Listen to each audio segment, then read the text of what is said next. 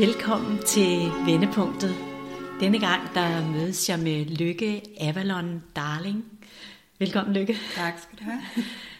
Ej, hvor har jeg glædet mig. Jeg har også glædet mig helt altså, jeg har jo ikke, altså, jeg tror det er tilbage i 2020, kunne jeg se, at vi begyndte at korrespondere ja, første ja. gang sammen, så og vi har egentlig ikke mødt hinanden fysisk nej, før. Det nej, er første det, gang. Ja, det er så, så dejligt. Det er så dejligt. Det, ja. ja, men øh, jeg har været lidt på sidelinjen mm. øh, indimellem med din ja. historie, og, ja. og så skrev du simpelthen for nylig, at nu var der sket noget, noget stort, og sådan ikke et, ja. stort vendepunkt i dit liv. Og ja, så det er jeg jo spændt på at høre ja, noget ja. om, så du må sådan starte der, hvor du nu vil. ja, øh, ja. Min, øh, min historie starter ligesom i 2011, hvor jeg finder ud af, at jeg har brystkræft. Og på det tidspunkt, der lever jeg vildt sundt, har ikke drukket og røget 10 år, spiser vegansk og, og, og burde have en fuldstændig fysisk sund krop. Øh, men finder så den her knude øh, og får to år at leve i, hvis ikke jeg tager imod al deres behandling og operation. Øh, men jeg vælger så at sige nej på det tidspunkt. Øh, både både fordi jeg egentlig også var sådan påvirket af mit miljø. Jeg var i sådan et, et, øh, et spirituelt miljø på det tidspunkt, som, øh, som støttede min valg i også at sige nej. Øhm, men jeg havde ikke så mange sådan dybere overvejelser dengang. Jeg blev ligesom sådan fuldt af, af nogle gode venner, der også var læger, som var alternativ, og så det blev ligesom sådan min... Det var meningen, jeg skulle sige det her nej, og, og jeg fik ligesom en masse input fra starten af der, som jeg kunne tage med mig videre, men jeg var ikke rigtig øh, klar til de store skift på det tidspunkt. Øh, altså I 2014, der tager jeg så øh, metasundheduddannelse og tankefeltterapi og alt det her sådan, dykker mere ind i de her forståelser mellem krop og sind, øh, og at det er øh, traumer og øh, du ved, svære følelser, stress og sådan noget, der skaber de her symptomer i vores krop.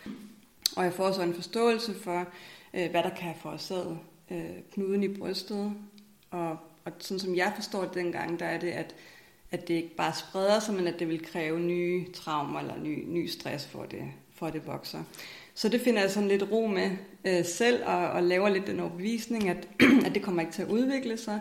Øh, og så stikker jeg lidt hoved i busken øh, i en del år, faktisk. Øh, og arbejder ikke med mig selv, og, og, og er stresset i lange perioder, og, og har det ikke godt følelsesmæssigt, men, men holder øje med knuden med ultralydsscanning, så man, når jeg sådan kigger tilbage, øh, ikke giver nogen mening overhovedet, men, men det var ligesom min sådan, øh, sovepude på det tidspunkt. Og jeg tror også, det er noget af det, der har gjort, at den ikke udviklede sig så hurtigt, som den gjorde, fordi at jeg ligesom havde en overbevisning om, at det gjorde den ikke. Øh, og i 20 der begynder jeg sådan, det er lige omkring der ved corona, den periode havde det ret svært. Jeg var meget sådan påvirket af den her splittelse i, øh, i samfundet, og, og det her med tvangs, muligheden for tvangsvaccination og sådan noget, fyldte meget i mig, og jeg, øh, så jeg havde det rigtig, rigtig skidt i lang tid, og følte mig meget ensom. Jeg gik hjemme med min søn, og så, så, så det var ligesom sådan en stor dyk i mit liv, men i forvejen havde jeg haft nogle år, hvor jeg, hvor jeg ikke havde det særlig godt. Øh, og så er det faktisk der omkring, at vi støder på hinanden, fordi at øh, jeg får nogle symptomer i underlivet, så, øh, hvor jeg tager til osteopat, jeg har nogle smerter i underlivet, og tager til osteopater, og vedkommende siger så, at øh, hun får så en scanning, for det kan være en knude, der sidder og trykker. Og jeg er egentlig ret øh, sygdomsangst, hvilket er sådan lidt ironisk, fordi jeg arbejder faktisk som terapeut med kvinder, som, er bare, som havde angst for tilbagefald af kræft, og jeg var ikke landet i det selv. Øh, og det er sådan meget normalt, tror jeg, det med terapeuten, der, der gør en masse. Jeg vidste en masse, og jeg vil gerne udbrede alle de ting, jeg vidste, men jeg, jeg gjorde det ikke for mig selv. Jeg havde ikke ro i mig selv, eller der var bare for mange ting, der var svære til at gå i gang med mit eget. Mm. Øhm, men, men hun siger så det her osteopaten, og det, det skaber en kæmpe angst i mig, og jeg er sikker på, at nu har jeg kræft i underlivet, det har allerede spredt sig, jeg har alle symptomerne, og bliver virkelig angst. Og jeg, kan ikke, jeg tror, jeg stødte på dig måske inde i Tislernes gruppe, mm. øhm, og du havde en lidt anden vinkel, og der skriver jeg til dig. Og, øh, og jeg når faktisk at blive scannet inden der, og finde ud af, at der er ikke noget i underlivet. Og så har vi en telefonsamtale, hvor du guider mig øh, ind i at prøve at mærke, hvad der, der ligger øh, af følelser. Og det var jo så hele den her angst fra coronaperioden, der ligesom mm. lå i min lænd og i mit underliv. Mm. Og jeg får ligesom givet slip på mange af de her ting her, og så dagen efter, der er det allerede sluppet med smerterne i lænden. Og det kom faktisk ikke tilbage igen. Ja, og den oplevelse, den kommer jeg tilbage til senere, for den hjalp mig virkelig i mit senere forløb. For der går ikke lang tid efter der, der begynder jeg at have problemer med mine lunger og med min vejrtrækning, og, og jeg tror, det er astma, og jeg får øh, du ved, astma-medicin, og jeg får prednisolon og alt muligt for ligesom at hjælpe min, øh, min vejrtrækning, og der er ikke rigtig noget, der virker.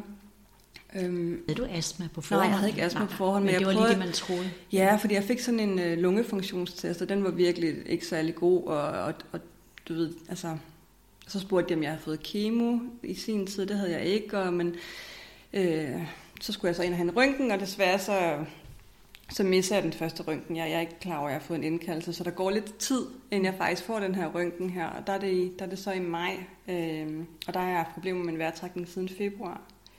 Og det er sådan ret meget. Jeg har lige fået et arbejde på det tidspunkt som pædagog, og jeg har svært ved sådan, altså faktisk bare sådan, at skal altså gå i en hurtig gang, eller altså så bliver jeg forpustet og nødt til at stoppe og trække vejret, eller hvis jeg gik i bad, eller øhm, så får jeg taget en røntgen, og, så, øh, og det der er sådan virkelig, jeg havde sådan en følelse af, at der var et eller andet, der ikke, du ved. Så jeg var egentlig begyndt at tænke tanker, hvad gør jeg, hvis noget er forkert, men, men jeg var åbenbart ikke, stadig ikke motiveret nok til at gøre noget, det var kun, hvis der så var et eller andet, ikke? Og så får jeg taget det her røntgen, og så spørger ham, øh, radiografen, øh, om, øh, om jeg har fået fjernet noget af min lunge. Fordi der er simpelthen så meget væske i, mm-hmm. så han tror, at halvdelen af lungen er, mm. er væk. Ikke? Og der får jeg så at vide, at der er to, metasta- to metastaser i lungen. Øhm, og så, øh, så tændes der bare en ild ind i mig allerede der fordi at, øh, at jeg har læst om Joe Spencer inden, og jeg har også haft hans bog, og jeg har læst sådan beretninger om, om andre, der har helbredt sig selv med hans meditationer. Joe Spencer, han den amerikanske, øh, ja, hvad, han, han er osteopat før i tiden, men nu, eller kiropraktor, og nu, nu underviser han i at meditere, og krop og sind, og øh, jamen, alt det her, hvad vi kan gøre for os selv, tankemønstre og sådan noget. Øhm, og så tog vi til, vi tog til Jylland dagen efter, og så begyndte jeg bare at meditere. Altså jeg gav, mig ikke, jeg gav ikke mit sind en chance. Jeg, jeg havde sådan en høretelefon i mit, mit øre hele tiden, så enten så hørte jeg lydbøger med ham, øhm, og hvis jeg ikke gjorde det, så, så hørte jeg beretninger fra andre, der havde helbredt sig selv for alvorlige sygdomme. Mm. Og hvis jeg ikke gjorde det, så mediterede jeg. Mm. Og så sad jeg sammen med min familie, og jeg kunne mærke, at nu fik jeg lidt angst, så lyttede jeg. Hvis jeg vågnede om natten, og jeg vågnede med angst, så lyttede jeg. Altså, mm. jeg gav simpelthen ikke min, mit sind en, en mulighed for at give op, eller for at gå i den retning, at jeg ikke vil, at jeg ikke vil overleve. Da jeg så kommer tilbage om mandagen, der bliver indlagt, og skal have tømt øh, væsken fra, fra hvad hedder det, min lunge, hvor der så er to liter væske i den ene lunge. Mm. Og jeg får taget CT-scanning, og, og mens jeg er i det, altså jeg mediterer også på sygehuset. Altså der, der sker bare et eller andet ind i mig, det bliver min, altså det er virkelig øh, min redningsplanke. Altså mm. det her Joe Dispenza. Øhm, også fordi jeg, jeg kom ret hurtigt ind i de her meditationer. Jeg har aldrig rigtig været særlig god til at meditere, selvom jeg faktisk har undervist i det også. Men det her med sådan at virkelig altså, tillade mig selv at finde roen, og tillade mig selv at gå dybt. Men her der var det bare sådan, det skulle jeg bare. Mm. Fordi det blev min medicin, medicin mm. og min, øh, ja, min, min, min hjælp til ikke at gå ind i den her angstfølelse, som ellers ville være så omsluttende. Mm. Øhm, så jeg er anlagt i, i tre dage, fordi min lunge kollapser også, fordi der er så meget væske, der skal ud på en gang. Og så sådan ret, altså fysisk er jeg sådan ret hårdt medtaler. Jeg har tabt mig ret meget op til, fordi jeg har ikke haft noget appetit, fordi jeg har haft så meget væske i lungen, og, øh, og kvalme og træthed. Og, øh, men så får jeg så svar på CT-scanningen, og der har jeg det faktisk allerede sådan følelsesmæssigt ret, altså ja, det er jo, der er jo mange ting, der fylder, og der er mange tanker, men jeg er faktisk et bedre sted, end jeg var før jeg fik ud af, fandt ud af, at der var noget, der var i vejen. Ikke? Ja. Øh, så da vi sidder og får svar på scanningen, så sidder jeg med min mand Niklas, øh, og den her søde læge øh, og, en, og en sygeplejerske. Og så får jeg så at vide, at der er øh, ret meget lungehinden, og der er også noget lunge. Der kunne de ikke sige, hvor meget der var i lungen. Senere har jeg så fundet ud af, at der muligvis slet ikke har været noget lunge, men der har været så meget lungehinden, at det har set ud, som om der var noget i lungen. Og så var der flere lymfer i armhulen, der var berørte, og, øh, og jeg havde øh, to knuder i brystet. Og, øh, og jeg sidder faktisk øh, og bare er taknemmelig for, at jeg ikke har det i begge lunger. Mm. Fordi jeg havde nået at gå og tænke, du ved, at de har snakket meget om leveren også, og hvis det er i leveren, er det ikke godt, og hvis det er, du ved, så jeg havde bare sådan, bare prøvet sådan at altså, meditere og bare du ved, håbe på, at jeg, jeg kunne huske, jeg faktisk sagde det til mig selv, please, bare lad der kun være noget i den ene lunge. Mm. Så da han sidder og fortæller mig det, så er jeg bare sådan, i det mindste er det ikke i begge lunger, så jeg kan faktisk trække vejret. Mm. Øh, I det mindste er det ikke i min lever. Øh, og jeg havde faktisk et smil imens, og det var ikke sådan en, øh, hvad for ord skal jeg bruge, sådan et øh, øh, benægtelses. Mm. Altså, mm. det var fordi, at jeg, at jeg ligesom allerede var tunet ind på de her muligheder på en eller anden måde, hvad man kan mm. med sin krop. Mm. Øh, og jeg havde allerede hørt om andre historier med folk, der helbredte sig for ting, der var værre end mit. Så jeg prøvede sådan at, øh, at bare være taknemmelig for, at ja. det ikke var værre. ikke? Øh, og, han, og, jeg, og jeg smilte også lidt undervejs, og ham lægen, han har sikkert tænkt, at jeg var helt gak. Ikke? Men øh, så bliver jeg udskrevet, og så, øh, så begynder jeg bare at meditere intenst derhjemme. Øhm, og får taget en biopsi, øh, og skal så vente 14 dage på at komme ned og snakke om kolorerne. Og i de 14 dage, der mediterer jeg jo, jamen altså, der var et par måneder, hvor jeg mediterede sådan 5-7 timer om dagen, så jeg brugte al min tid, når jeg ikke var med min søn, til at meditere. Mm-hmm. Og meditere, meditere, meditere. Både meditere sådan, øh, han har sådan nogle meditationer, hvor man ligesom balancerer chakraerne, mm. men så også rigtig mange meditationer, hvor man mærker sin fremtid. Ja. Og de hjælper mig virkelig. Altså kortere meditationer, øh, det der med at tune ind og virkelig mærke, at man er rask. Mærke sin fremtid. Øh, og det slutter hver aften med os. Og hvis jeg dykkede i løbet af dagen, og jeg mistede modet, så lavede jeg de her meditationer, så jeg kunne mærke ind i, i min fremtid. Og så der kom sådan en livsglæde, og en livsløst, og en taknemmelighed.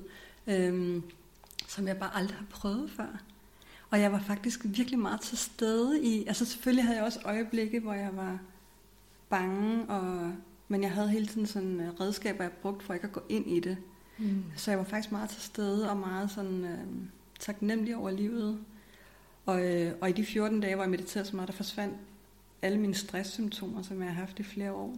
Selv mens jeg stod i den her mm. diagnose. Altså jeg har haft sådan en nerve ved øjet, der der sådan vibrerede. Den har jeg ikke haft flere år, den har jeg måske haft i et par måneder, eller sådan, og jeg sov dårligt, og jeg tissede rigtig meget. Det troede jeg ikke var et stresssymptom, men det stoppede jeg lige pludselig med at gøre, da jeg begyndte at meditere. Så min krop faldt bare til ro. Øh, så da jeg så kommer ned til onkologerne, der, jeg starter med at sige, at jeg ikke vil have en prognose. Jeg vil ikke have at vide, hvor lang tid mm.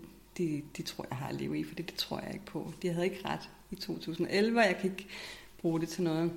Hun spørger mig så, om jeg ved, hvor alvorligt det er, og det, og det, det siger jeg, det ved jeg godt. Og så fortæller jeg at jeg har det helt vildt godt. Jeg har mere appetit, jeg sover bedre, jeg, du ved, alt, jeg har det faktisk helt vildt godt. Og så siger hun, øh, det bliver du ikke ved med at have. Om et halvt år, der, der vil det have spredt sig til dine andre organer, øh, hvis du ikke tager imod behandling. Ikke? Så der kom der alligevel noget prognose, som blev listet ind. Ikke?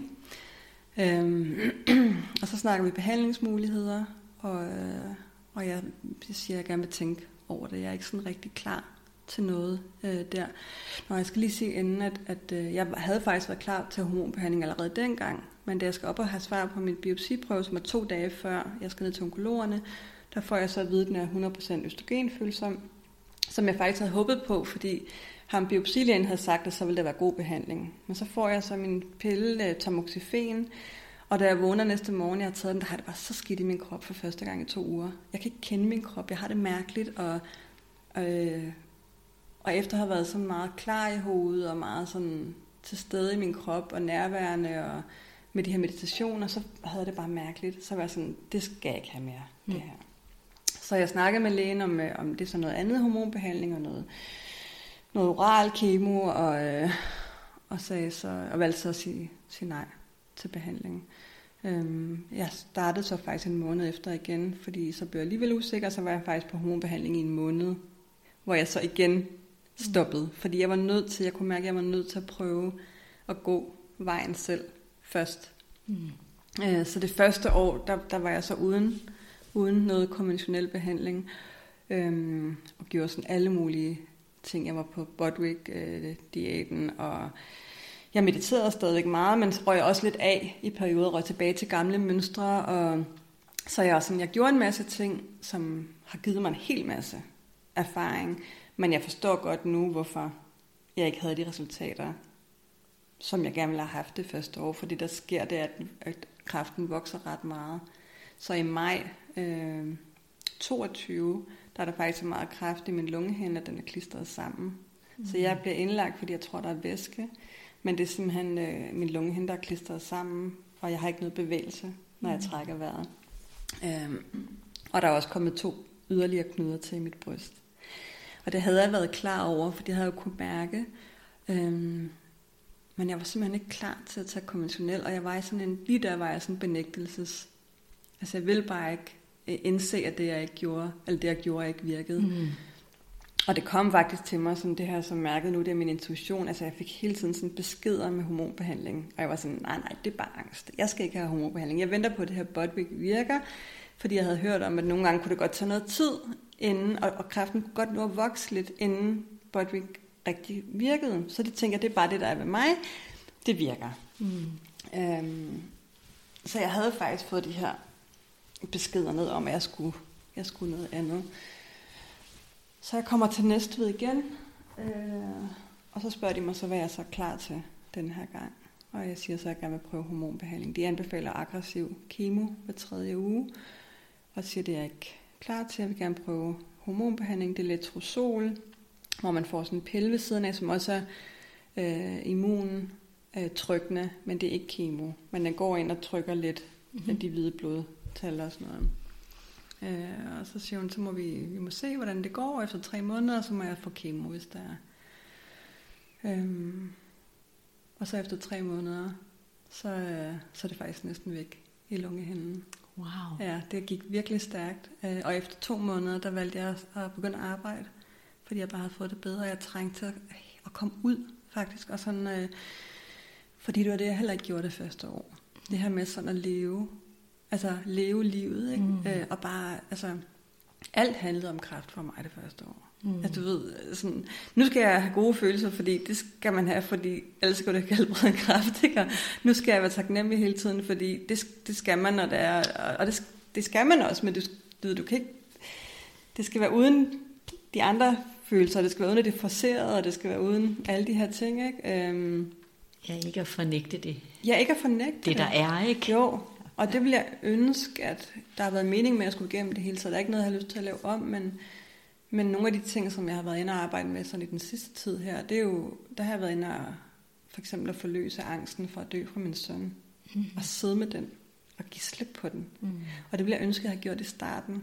Altså det her med at få sluppet angsten, så man kan bedre kan være i nuet og arbejde med de her gode ting. Ikke? Så du, du skal jo, tror jeg på, at man skal jo kontrollere sit sind, så man ikke hele tiden går i tvivltanker, angsttanker og øh, en dyster fremtid og alt det her. Man skal ligesom fortælle sin krop hvor man, og sit sind, hvor man gerne vil hen. Jeg vil gerne være rask, jeg skal den vej. Men samtidig mærke, er der nogle følelser, som har brug, på, brug for at blive forløst mm. undervejs. Ja. Ikke? Det er den der helhed på den måde. Og der var der rigtig mange ting, jeg bare trykkede ned. Øh, især omkring min søn. Jeg kunne simpelthen ikke, øh, jeg kunne ikke være i det det var så smertefuldt for mig. Øhm, det jeg gjorde, når det var, jeg så på ham, når de her følelser kom op, det var, at jeg, jeg prøvede at være taknemmelig for, at jeg er her lige nu. Ja, lige nu er jeg her. Det kan godt være, at jeg skal dø, men lige nu er jeg her. Og det hjalp mig. Så jeg vil ikke sige, at det ikke var... Du ved, det hjalp mig, de ting, jeg gjorde, til at overleve og til at være i det. Men jeg vil ønske, at jeg havde været inde og slippe angsten lidt mere. Gøre begge dele. Mm-hmm. Øhm, og det var det, jeg gjorde. Det er det, jeg har gjort her andet år efter, jeg så Altså jeg startede med medicin, der gav den mig ro til at gøre andre ting. Mm. Altså jeg startede med at arbejde, have noget andet fokus også. Mm. Øh, og komme hen og altså mit, mine kollegaer har aldrig vidst omkring min situation. I det hele taget, så holdt jeg det meget tæt. Det første år var der måske 10 mennesker, der kendte til min situation. Kun de aller, aller, aller nærmeste, som vi så på, altså ofte, fordi så ville det have været mærkeligt at holde det skjult, men, men, jeg, men det var ikke noget, jeg gik ud med at jeg havde fået den her diagnose. Hvordan kan det være?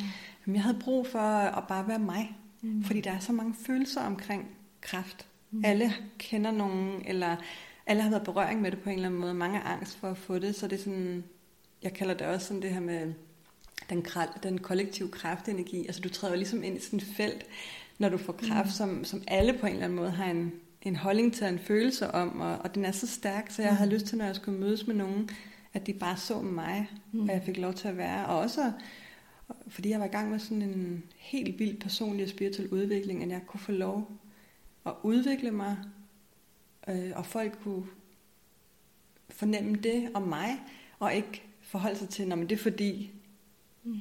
noget med kraft. Ja. Altså jeg ville gerne adskille det. Og på mit arbejde var det bare vildt dejligt at komme på arbejde og bare være mig. Og grine og være, du ved, uden at... Og, og nogle gange så tænker jeg sådan, fordi der var jo øjeblikke, hvor... Altså det har jo også været svært undervejs, sikkert. Så havde jeg siddet og tænkt, nogle gange er jeg gået på toilettet og tænkt, op, det er bare sådan, det er virkelig to verdener, det her. Ikke? Jeg går på arbejde og er glad, og så sidder jeg nogle gange derhjemme og tænker, hvad skal der ske? Altså mm. det var meget sådan kontrastfyldt, men det hjalp mig virkelig. Mm. Øh, ja. Og jeg var afsted sådan cirka 15-20 timer om ugen, og det, havde, det, det var meget perfekte arbejdstider, fordi jeg mødte klokken to, så jeg havde tid om dagen til at meditere og lave terapi og lave du ved, gode ting, og så tog jeg på arbejde og kunne komme hjem i god tid og mm. sove. Så det var bare sådan en gave for mig mm. at få det her job, som jeg også elskede at være i. Øhm, Ja, så, så andet år, så jeg var på, på behandling, og så, lavede jeg, så tog jeg en masse kosttilskud, for det havde jeg brug for, for at balancere. Øh, jeg, jeg siger sådan nu i dag, jeg, jeg ved ikke, hvad der virkede, og hvad der har været placebo, fordi jeg læste om en masse ting, jeg skulle tage for at modvirke bivirkninger. Mm. Og det stol, stolede jeg på, og jeg, og jeg føler også, at det har hjulpet mig. Men med, hvad jeg ved i dag med krop og sind, og du ved, så ved jeg ikke, hvad det er i det, der har hjulpet mig, men jeg ved, det hjælper mig, fordi jeg har faktisk ingen bivirkninger haft. Øh, jeg har haft en lille smule træthed.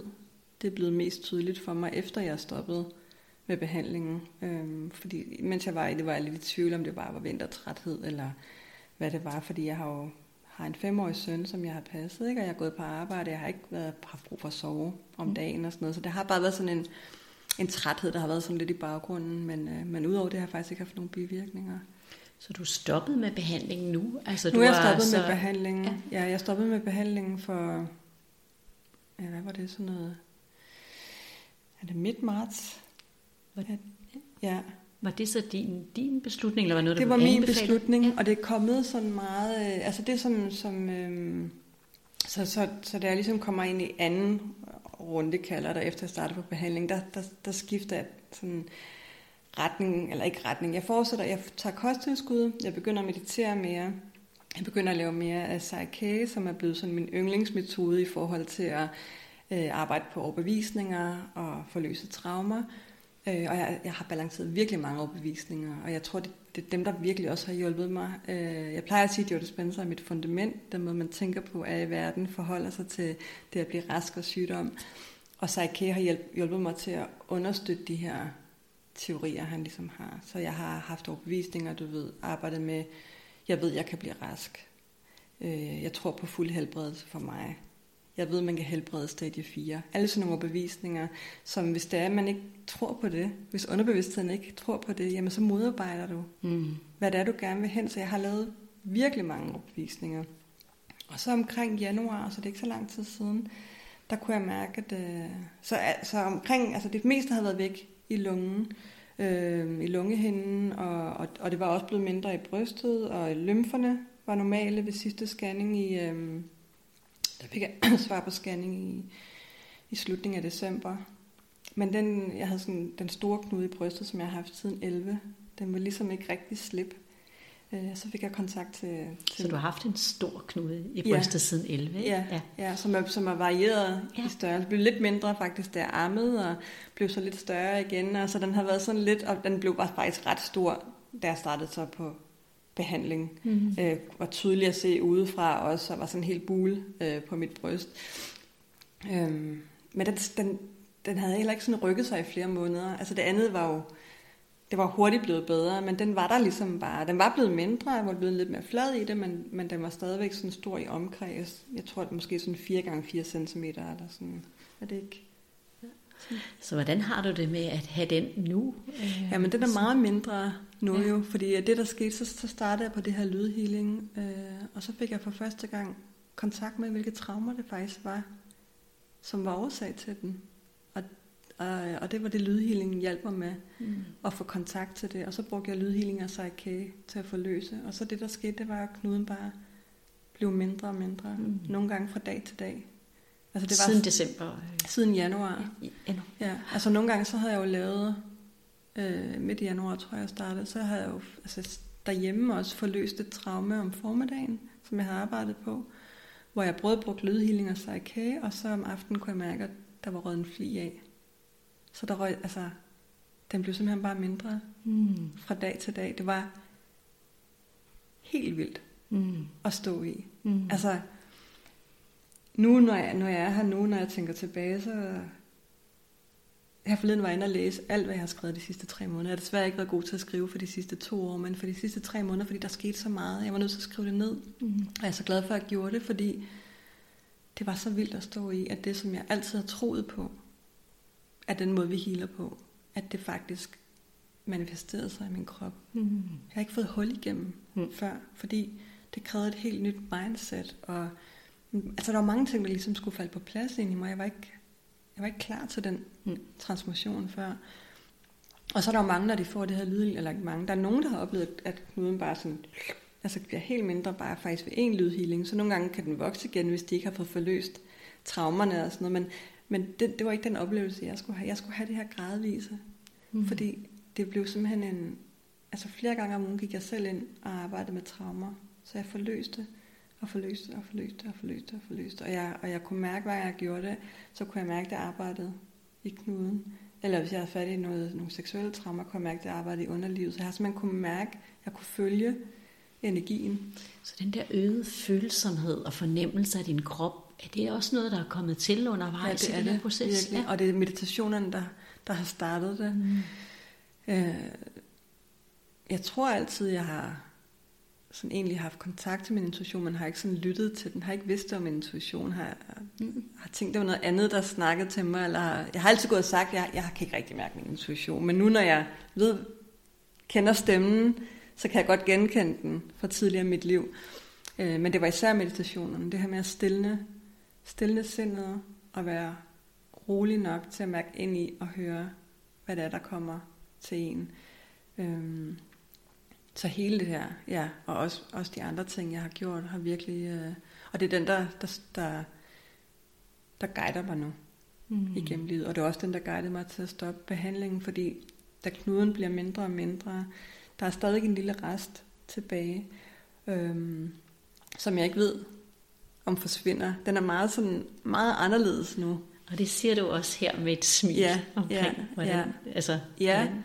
men det har også skulle arbejde lige på igen, og det der ja. med at slippe, øh, at det er okay, hvis den stadig er der, og, og det er også okay, hvis der stadig er nogle kraftceller i, så det ved, fordi jeg ved, hvad der virker.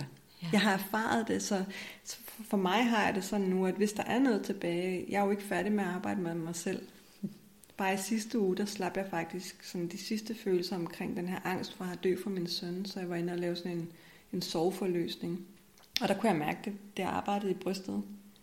Det, der var noget, der, det var noget energi, der slap der, så det er jo sådan en kontinuerlig proces i at arbejde med mig selv.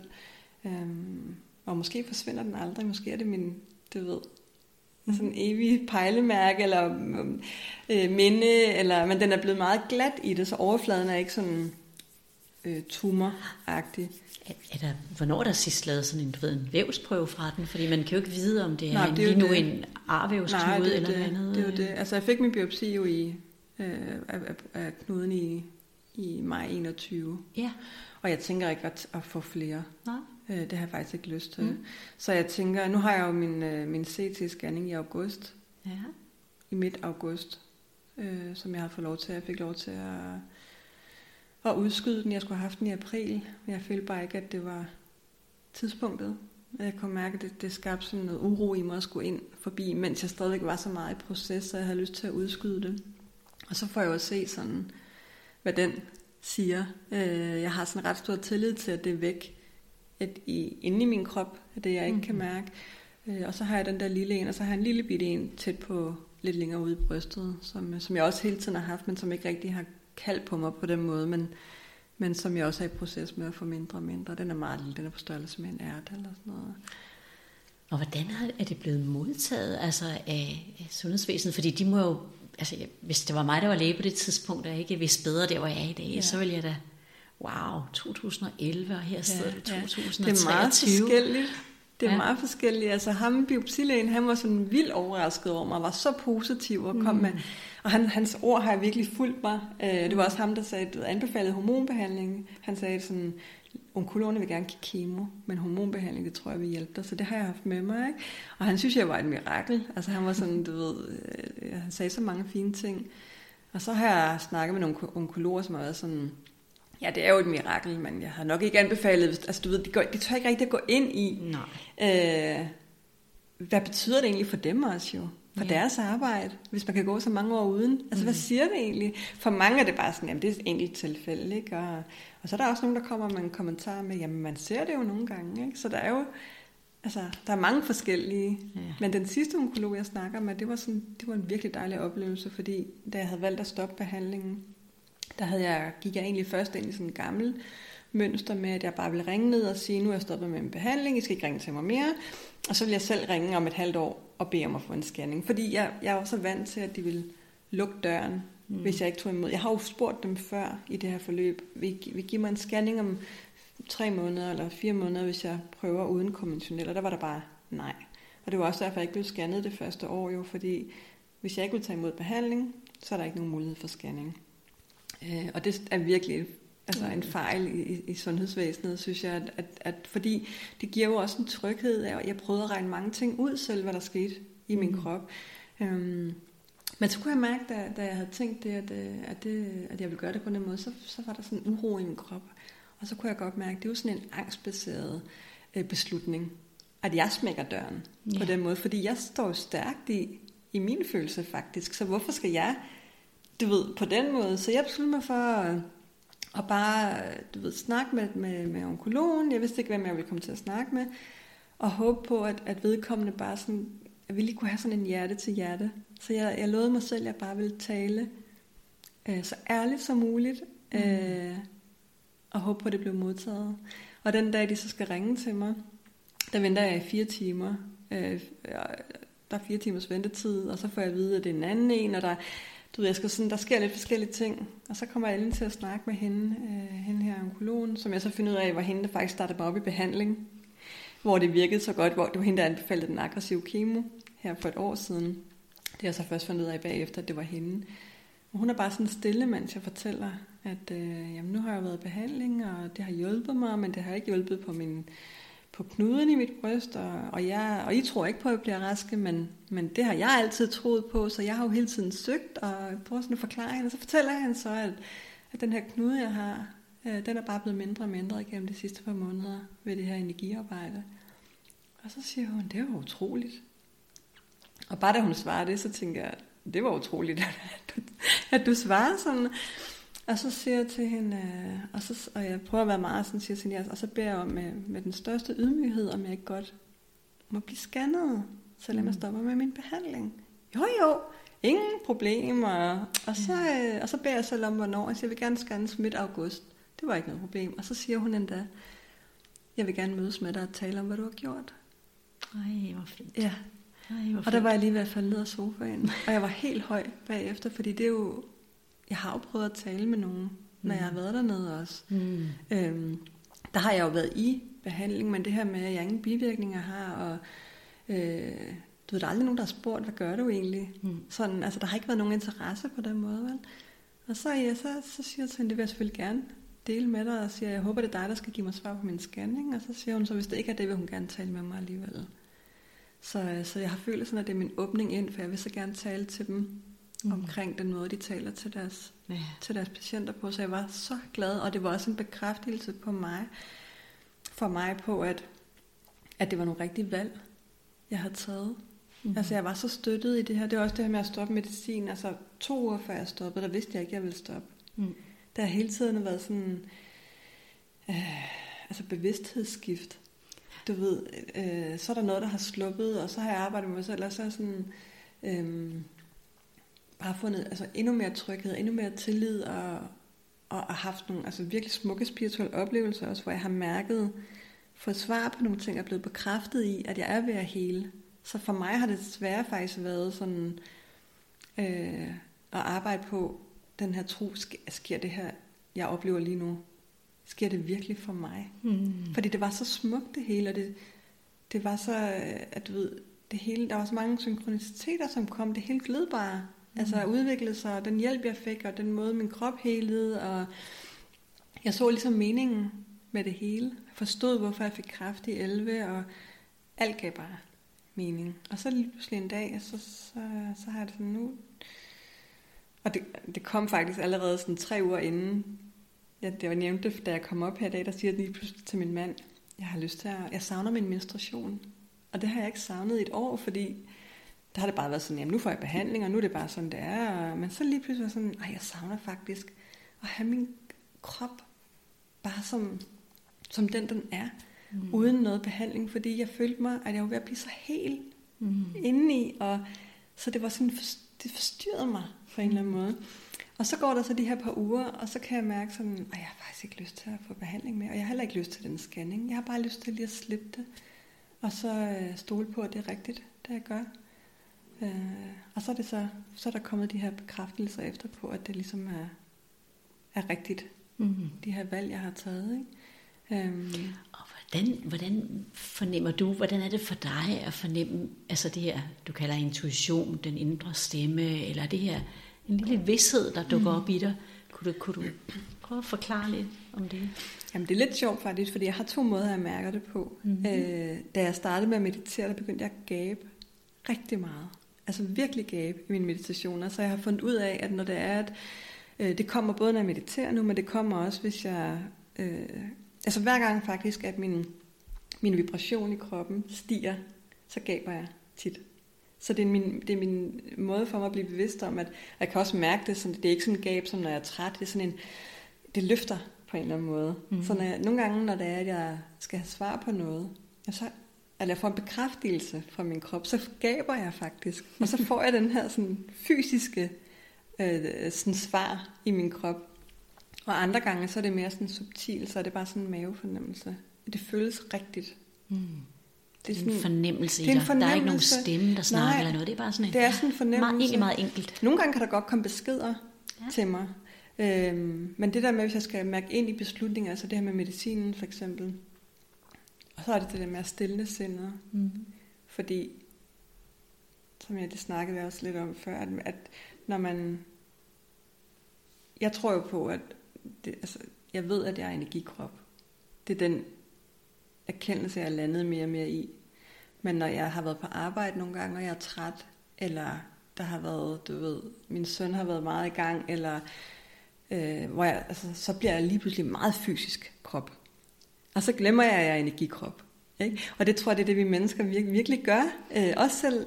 Og hvad, har, hvad betyder det, at vi ser, om vi ser det som en fysisk krop, eller som en energikrop? Hvad, hvad, Jamen fordi at, hvilken at, betydning tror du har, at man, om for man mig anskuer det? Ja. er det jo det her med, at den fysiske krop er begrænsende.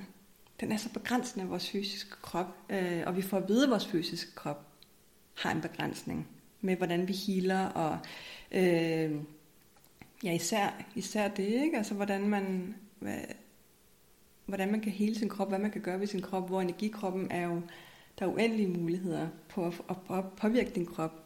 Ikke? Og intuitionen hører også til energikroppen mm. føler jeg. Ikke? Så, det, så når jeg sådan bliver for fysisk, øh, er for meget ude i den fysiske verden, er for meget på sociale medier, eller er for meget sådan, mm. du ved, så, så kan jeg få tanker ligesom sådan, ej, jamen altså, er det, har du, er det virkelig rigtigt, det du gør lige nu? Ikke? Mm. Altså tvivl faktisk, øh, men så stiller jeg, og så, så er jeg slet ikke i tvivl.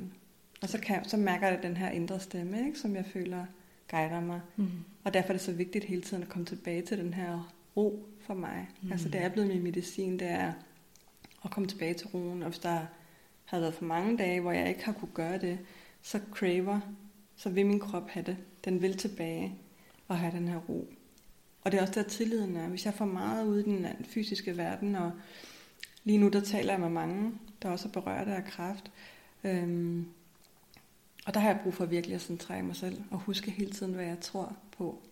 Og ikke engang, jeg føler ikke engang, det er, hvad jeg tror på, men jeg føler, hvad, hvad det er, jeg ved jo. Ja. Fordi jeg ved jo, jeg ved jo, min, altså knuden er helet, ved at jeg har forløst gammel energi. Mm-hmm. Så jeg er også gået fra tro til at vide, ikke? og det skal jeg lige, nogle gange skal jeg minde mig selv på. hvad er det, jeg ved? Ikke? Det er det. Ja.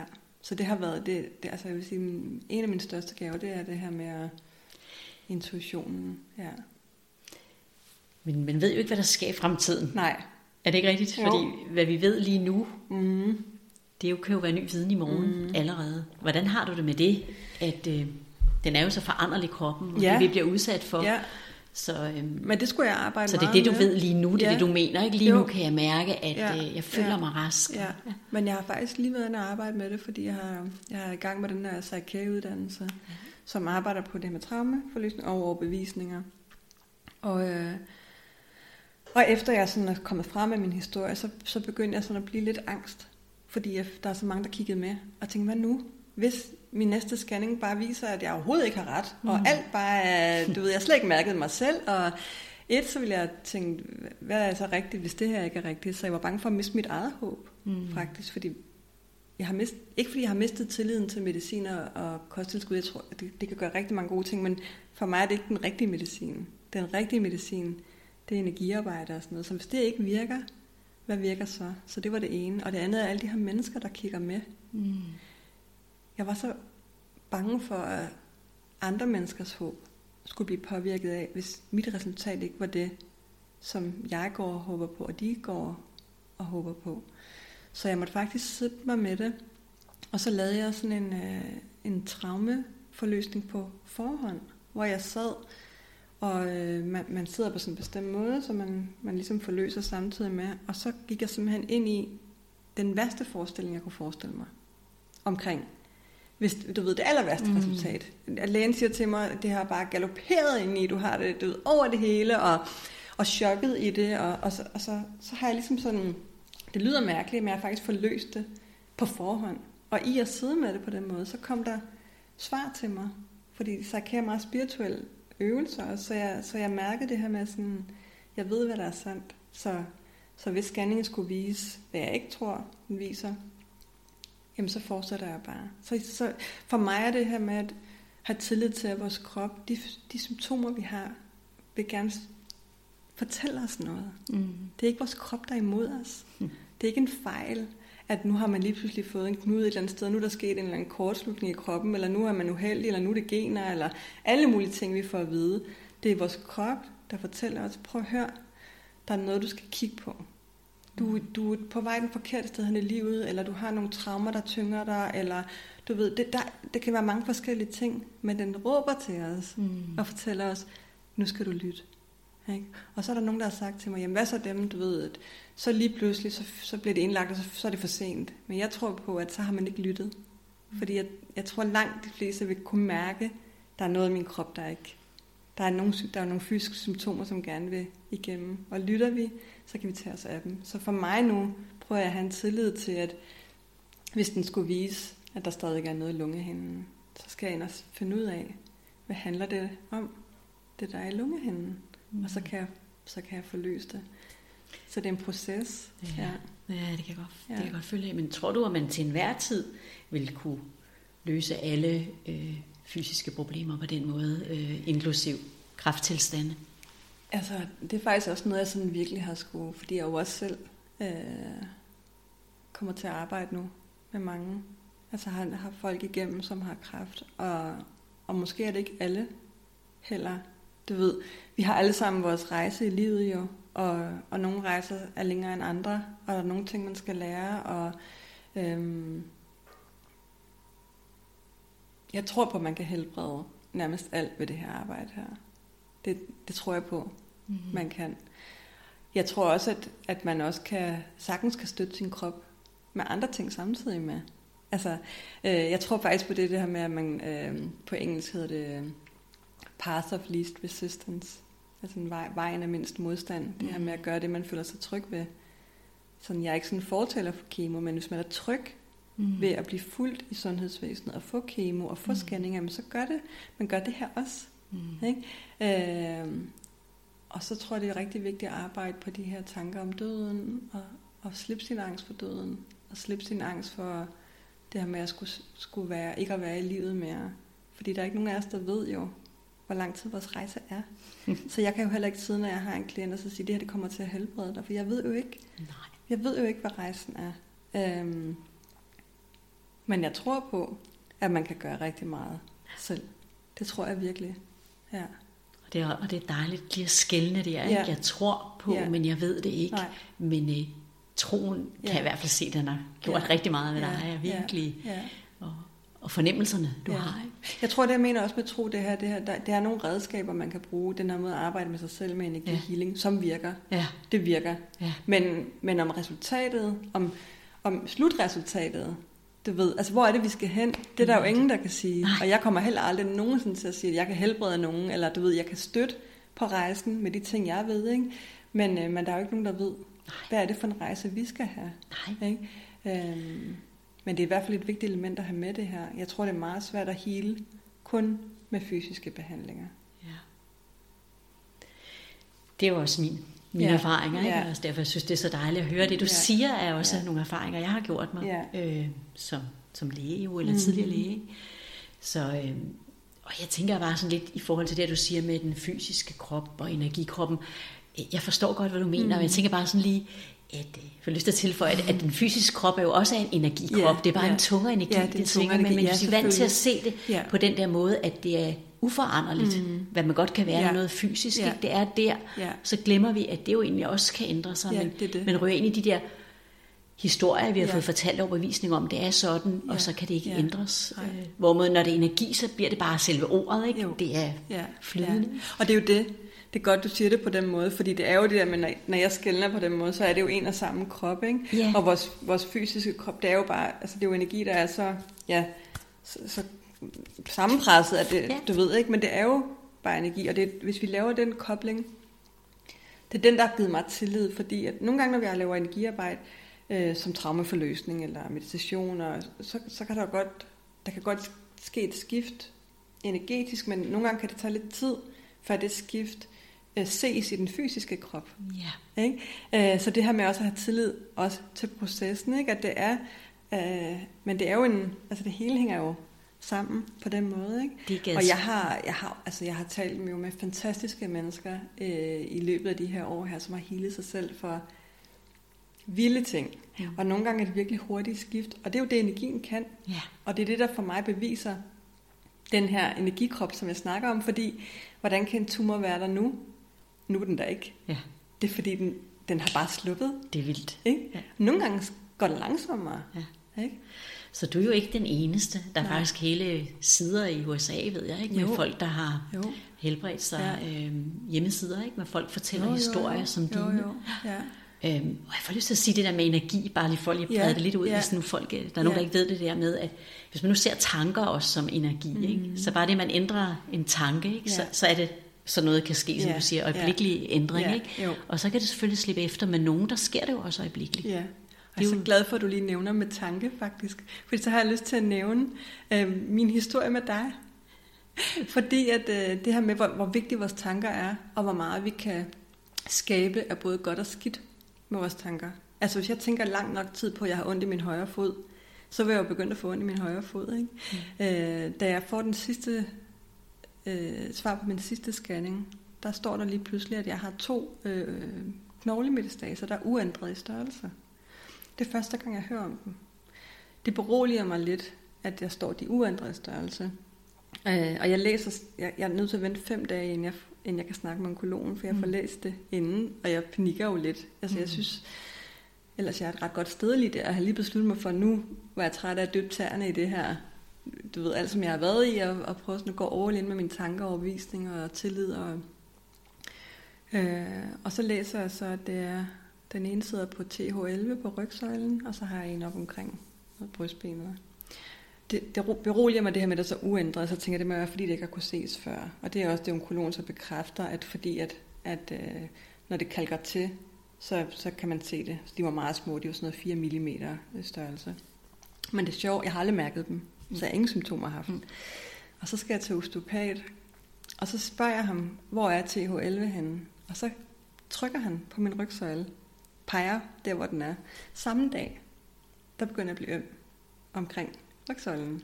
Og mit sind selvom alt, hvad jeg vidste lige der, så galopperede det. Det var inden, øh, det var inden jeg startede på lydhealing også, og inden jeg sådan rigtig har fået rigtig hul igennem. Øhm, og så dagen efter begyndte jeg at få ondt i lænden også. Og så tænkte jeg, så, nu går det stærkt. nu har det spredt sig til min rygsøjle, og jeg tænkte på alle mulige skræmmehistorier, og, og mit, mit sind vidste godt, det, det giver jo ikke mening, at det lige pludselig. Men jeg blev simpelthen så bange, og jeg troede, at nu var det knoglemeditase, jeg mærkede, og jeg havde, jeg havde, jeg havde virkelig ondt i ryggen. Jeg, jeg havde svært ved at sidde og meditere, fordi jeg var så fokus, fokuseret på, at jeg havde de her smerter. Og så sidder jeg en dag, og det her det var tirsdag, og så fredag sidder jeg og mediterer. Og det er igen med det her intuition og i højere selv. Og så mens jeg sidder og mediterer, så kommer der bare det her billede fra dengang, jeg havde ondt i lænden. Og, så, og, og, og der sker bare sådan et skift ind i mig, sådan, når ja, kunne det være, at de her smerter, jeg har, at det er angst. Altså de her smerter i lænden, mm. det er på grund af angst for, at der er noget i rygsøjlen. Mm. Ikke? Og, og, og, og det begyndte allerede at slippe der. Og samme eftermiddag, om, eller om aftenen, der havde jeg ikke ondt i lænden mere. Mm. Altså slap bare. Altså erkendelsen af, ja. at det var mine tanker, der havde skabt det. Dagen efter, der, der ser min mand min ryg, og der er en lille muskelspænding lige der, hvor osteopaten har trykket. Mm. Ja. Jeg har simpelthen sendt så meget energi, ja. tanker derned, ja. da han trykkede. Ja. Så jeg har skabt ondt i ryggen. Og efter jeg fandt ud af, at med muskelspænding, dagen efter havde jeg ikke ondt i ryggen mere. Mm. Er det ikke utroligt? Jamen altså, altså for mig var det bare sådan, sådan er det også for mig. og det hjalp bare mm. simpelthen. Ja. Og der sendte jeg dig virkelig en kærlig tanke, ikke? det her med sådan, øh, dyb taknemmelighed for, at jeg havde den oplevelse ja. dengang, fordi den var så vigtig lige ja. der for min rejse.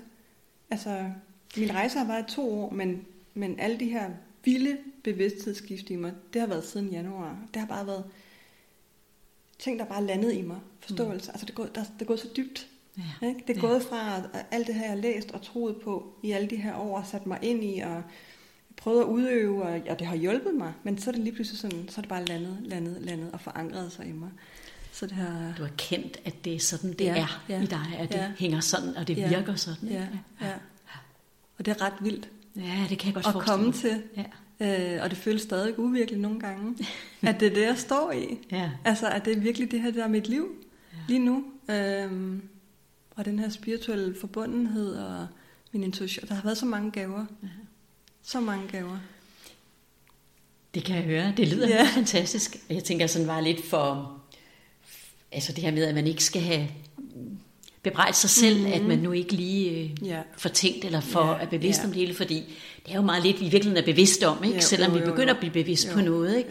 sådan så man ikke begynder med ja. de her selvbebrejdelser, ja, ja, nej, at man ikke kan jagtage sine tanker nej, og se det, men, men, men bare det, at man sætter sig ja. og slapper af, ja. jeg skulle, altså, ja. det kan jeg forklare i hvert fald lægeligt set, ikke? bare det, at man sætter sig og slapper af og er i tillid øh, til, at kroppen kan det her af sig ja. selv, ikke? Ja så slapper den af, og ja. så laver den jo healingsarbejdet, for det er jo den, der laver det, ja. selvom vores ja, tanker det. kan skubbe til den, jo, den jo. ene eller den anden retning. Ja, ja.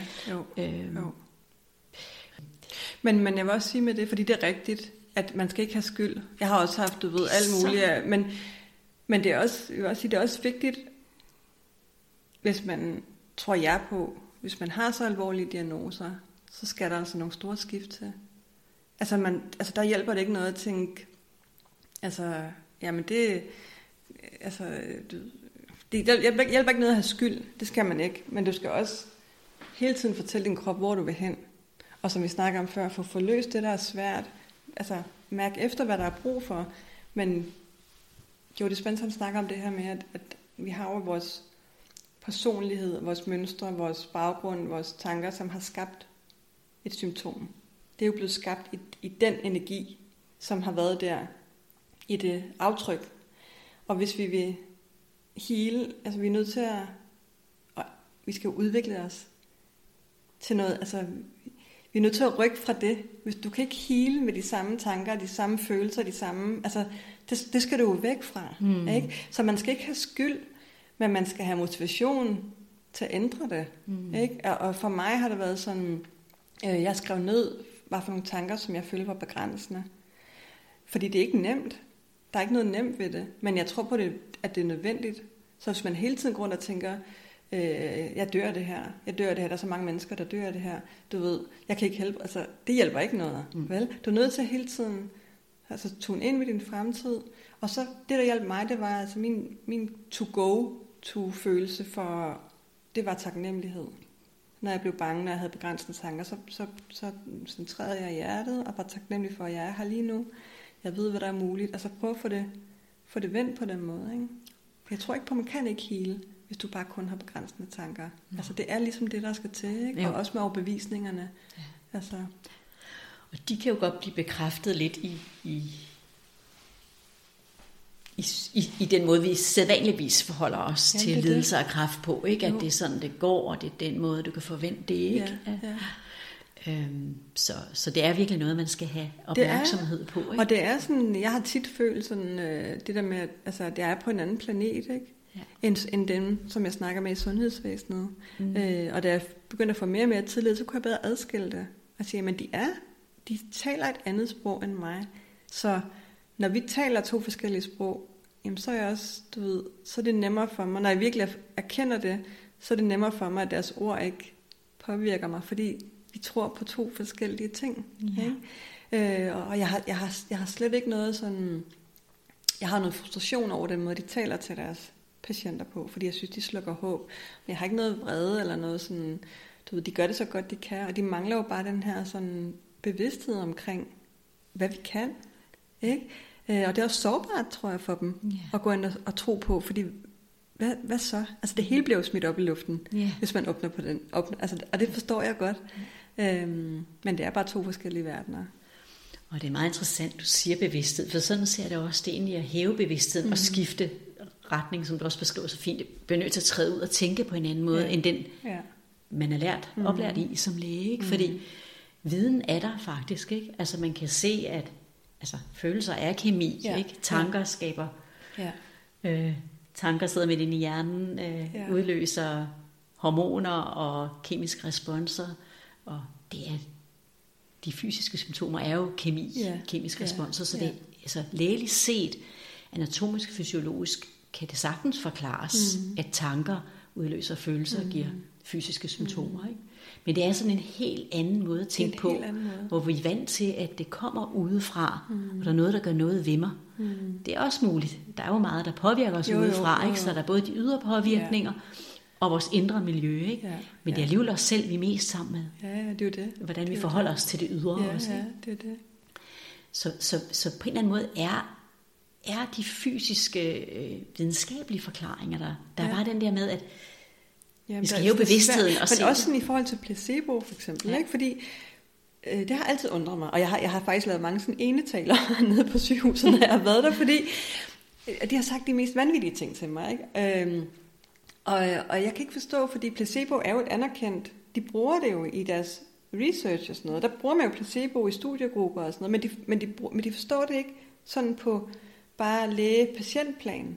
Når jeg siger det her, så påvirker det dårligt. Altså, jeg kan ikke, altså, det har jeg svært ved at forstå stadigvæk, at der ikke er den ja. forståelse og kobling, ja, ja. at de kan godt omfavne det i noget af lægeverdenen, ja. men de kan ikke Nej. tage det med på helt, du ved, daglig planen. Hvis jeg skulle mærke ind i det, så, så tror jeg, altså jeg kan, jeg kan mm. fuldt ud følge mm. dig, ikke? at det der med at øh, bruge det i praksis, ikke? det er fordi det på en eller anden måde er så adskilt, Jamen, det er det. At, at forskningen er, er, er, er noget, og virkeligheden er noget andet. Mm. Og det er det jo også. Ja. Forskning er, handler jo ikke om, om dig. Nej, nej, det er det. Og, og hvis man så kun forholder sig til det der, ja. og ikke her, og ikke det det. har trosbegrebet ind, ja. fordi ja. man er vant til, det er noget, man ved. Ikke? Så kan jeg ja. godt forestille mig, at det, ja, det, det. Men det er meget sjovt. Men jeg håber sådan, at jeg kan komme til at snakke med dem om det, og ja. jeg håber lidt, at, at, at den her onkolog måske kunne være min vej ind. Ja. Hvis jeg bare kan snakke med to læger, så er jeg glad. Altså det her med, og også sygeplejersker. Ikke? Øhm, nu ved jeg, at det er så dejligt, at der er nogle... Øhm, der er sygeplejersker fra, fra kraftafdelinger, der har skrevet til mig, at de følger, fordi de gerne vil jeg vidner mere om den her måde at helbrede på. Det er så dejligt. Ja, det altså det gør mig virkelig glad. Øh, og jeg, jeg har kun haft søde sygeplejersker på næstet, men, men nogle gange, altså de ting, de har sagt til mig, ikke? Øh, der var en dag, der sagde jeg til hende, sådan, da hun havde sagt det, siger, jeg kan slet ikke forstå, du siger det der til mig, fordi det gavner mig jo ikke. Og så begyndte jeg at snakke om placebo og nocebo, som er det modsatte. Ikke? Og, mm. øhm, og sådan har det bare været igen og igen, ikke? hvor jeg tænker, sådan, den information, de har givet mig, var der ikke nogen grund til at give mig. Det har ikke noget, du ved, fagligt. Øh, det er deres egen også angst, eller deres egen behov for at gardere sig. Eller, yeah. øhm, og der står faktisk i min journal nu, at de må ikke sige noget til mig, uden jeg har bedt om det. Mm. Fordi jeg var så tydelig til sidst. Jeg havde faktisk jeg havde bedt om en ny onkolog også, fordi jeg kunne ikke lide den måde, den anden var begrænset, og hun talte meget begrænset, og så sagde jeg, så jeg vil gerne have en ny onkolog, og så, som er lidt mere åben. Og, det, og så fik jeg sådan her, og så, så fik hun også sagt nogle ting, og så sagde jeg, du, du er simpelthen nødt til at lade mig sige sådan nogle ting der til mig. For jeg har ikke lyst til at høre over, eller du ved. Mm. Og det har hun så skrevet i min journal, så nu står der, oh, det er så at fint. de må ikke sige noget til mig, som jeg ikke har bedt om. Og der er det sådan, at de er så presset mm. derinde, fordi at, øh, at de må ikke afvige for de der standardpakker, og sådan noget. De er ja. bange for at komme i klemme ja. og få patientklager og sådan noget. Ikke? Så det der at begynde at virkelig ans- altså, tydeliggøre ansvaret, ikke? at du mm. tager ansvar mm. for din vej og proces, mm. men du bare bruger hende til rådgivning. Ja. Det vil også lette hendes skuldre så meget, så ja. hun kan blive en rigtig dygtig rådgiver, ja. og også måske begynde at forstå det, at hun behøver ikke at give information, hvis den ikke gavner, hvis det kun er for systemet og rygdækningens ja. skyld, det der hedder defensiv medicin. Ja. Ikke? Men de er jo klemt. Ja. Øhm, så hvis man er klemt, så er man jo heller ikke, så evner man måske ikke, altså så er man ikke overskud til at lytte. Men det er meget svært for dem faktisk, det der med ja, det at overgive det. os ansvar. Altså det her med sådan, det har jeg oplevet, det her med, jeg har også oplevet sådan lidt, at sådan mærkes min irritation over, at jeg tog så meget ansvar. Okay. Ja, altså der har faktisk fået den her kommentar, men vi kan da godt bytte roller. Ja, wow. Ikke? Ja. Hvor jeg sådan, du ved, det er jo mit liv. Ja. Det, er jo, altså, det, er jo, det er jo mig, der i sidste ende skal væk herfra. Hvis, altså jeg er jo nødt til, at, og det sagde jeg til hende, da hun sagde det, sagde jeg jo, jeg er nødt til at have mig selv med hele vejen. Øh, og, der, men det, den, og der tror jeg faktisk, at de er vant til, at rigtig mange sætter sig og siger, hvad skal jeg tage? Hvor lang tid skal jeg tage det? Hvor lang tid har jeg? Giv mig alle svarene. Ikke? Og, det er det, de, og det er jo kæmpe ansvar for dem også, ikke? men det er det, de er vant til. Ikke? Yeah. Så det var, jeg godt kunne mærke den der i dem sådan, øh, at der lige pludselig sidder en foran dem og spørger, hvorfor det, og hvorfor, hvordan virker det, og du skal ikke, du ved, jeg har haft mange krav, og jeg har haft mange, du ved, alle mulige ting, ikke? Øh, og det er nyt for dem. Ja, det er det. Ja. For de er ikke vant til det, fordi Nej. i århundreder har det været sådan, at man går op til lægen og lægger bagagen og siger, ja. hvad vil du gøre ved det? Ja. Jamen, og, det. Og, og de på en eller anden måde var lidt tilskyndende og stolte af at tage det ansvar mm. på sig. Ikke? Så der er virkelig noget der, ja. øh, der, ja. der trænger til at blive ja. kigget på, ja. som også, og derfor er det svært at lægge fra sig for lægerne ja. ikke? Men, og personalet, men, mm. men det vil frisætte dem ja. til at, at gøre det, de er virkelig gode til. Ja. Ja. Øh, så jeg tror, håber meget på, at det er fremtiden. Ja. Men det kræver jo en bevidsthedsændring, det, både hos øh, totalt. patienter og, det, ja, og, og, ja. og personale. Og det er jo kæmpe, sådan, der er så mange elementer i det. Ikke? Ja. Altså virkelig sådan, fordi... Øh, der er jo også mange alternative ting, som, du ved, det er jo også en jungle, ikke? Jo. Altså det kan jeg huske, da jeg, fik, da jeg fik min diagnose i 11, der var jeg jo altså alle mulige steder i øst og vest, og det har jo også været sådan det første år af den her rejse, ikke? Øhm, og der er en, hende lægen, der gav mig diagnosen i sin tid, hun, der, der nævner jeg også alternativ behandling, der jeg sidder og får diagnosen, ikke? Og så i 11, og så siger hun, at du kan ikke hele brystkræft med zoneterapi og pendulhealing. Hun nævner at bruge de ord, ikke? Mm. Og det er bare, jeg kan bare huske de ord, jeg bare tænker sådan, hvor er det, du ved, nedladende for, mm. altså sådan, den der fuldstændig lukkethed mm. over for, at noget andet kan hjælpe. Ikke? Men der er jo også, der er så mange retninger, så det, det er meget sådan, jeg kan godt forstå, det er meget sårbart over for lærerne at åbne op for, fordi hvad er det så, de støtter til? Yeah. Ikke? Altså, der er så mange elementer i det, som faktisk er, og jeg forstår godt, at det er så svært for dem, ikke? fordi hvis de så siger, du kan godt gøre noget alternativt, ikke? hvad er det alternative?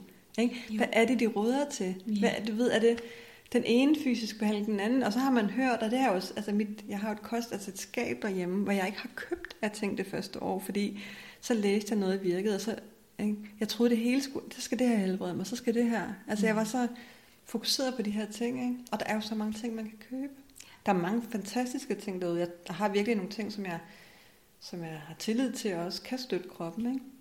Men det er meget komplekst. Ikke? Ja, det er det. Ja. Og det specielt inden for kraft, at ja, det er meget ja, sådan, ikke? Jo. fordi at det, man står der lidt magtesløs. Mm. Men jeg oplever også, at nogen måske har en forventning om, at lægen så skal kunne vise den vej i det alternativ, men det kan man jo ikke forvente af en læge, for det er jo slet ikke deres øh, kompetenceområde, men at begynde at se, hvad deres kompetenceområde, som er super god til noget, og så plukke det, og så, Ja, ja, hvis og så er det jo igen at trække det ikke? hjem Hvis til... man bare kunne kombinere, altså det ville være det. Altså hvis der Ja. kunne være en, en, øh, en åben kommunikation om Ja. det også, ikke? så der er, ikke, altså, der er aldrig nogen, der har spurgt mig, Nej. hvad jeg har gjort ved siden af. Mm. Vel? Altså selvom, altså bare det, jeg møder op, og jeg stadig er, jeg har sagt nogle gange, at jeg må have gjort noget rigtigt, siden jeg er her efter 12 år, ikke? men den vil de slet ikke gå ind i, mange af dem. Vel? Altså det er sådan øh, meget lukkethed ja. over for det. Ikke? Øhm, Og nu er der så en, der gerne vil. og nu er der en, og det er så spændende, og jeg håber så meget, hun vil snakke med mig, når det er, og det, og det tænker jeg, Det lyder det tænker jeg, hun vil.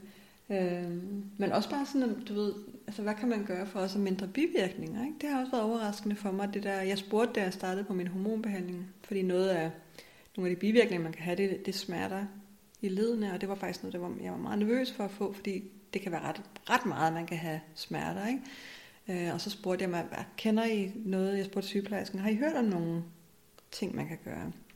Ingenting. Der var ikke en ingenting. Og jeg gik bare ind og, lavede en Google search, ikke, og fandt ud af, at jamen, magnesium og kalk, D-vitamin, fiskeolie, altså sådan helt almindelige ting, har folk virkelig haft gavn af Mm. ved de her smerter her. Mm. Ikke? Og øh, at spise basisk mad, du ved, og, og det kunne jeg godt se, når vi siger, de perioder, hvis jeg spiste meget fed mad, hvis jeg sådan afvide fra min kost, så fik, kunne jeg godt få lidt ondt i tommelfinger og få sådan lidt med min led.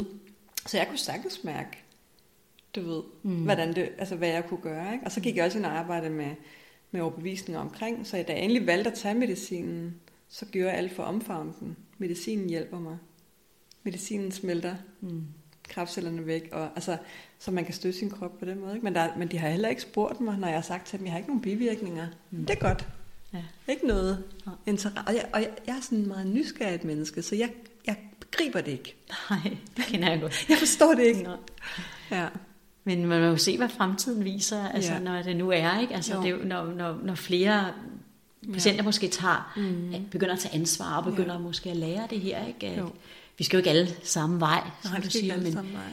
men øh, så din vej er jo Ja. til inspiration, Ja, ikke? jo. Og så kan man tage det, man kan bruge og mærke ind, som Ja, du, ja. der er noget, der passer. Jeg har også lyst til faktisk at sige det her med vej, fordi jeg har ikke lyst til, at der er nogen, der, når de sidder og hører det her. Så, altså, der er jo også mennesker, der healer, du ved, de får kemobehandling, øh, og så healer de, Ja. og så får de ikke kræft igen.